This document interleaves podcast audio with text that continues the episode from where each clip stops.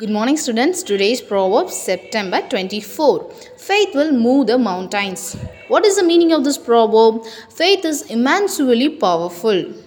காலை வணக்கம் மாணவ செல்வங்களே இன்றைய பழமொழி நம்பிக்கை மலைகளை நகர்த்தும் நம்பிக்கை மலைகளை நகர்த்தும் இதன் அர்த்தம் என்ன நமக்குள் இருக்கும் நம்பிக்கை நம்மால் முடியும் என்ற எண்ணம் மிகவும் சக்தி வாய்ந்ததாகும். அதன் ஆற்றல் பெரிய பெரிய மலைகளை நகர்த்தும் அளவிற்கு மிக மிக ஆற்றல் வாய்ந்ததாகும்.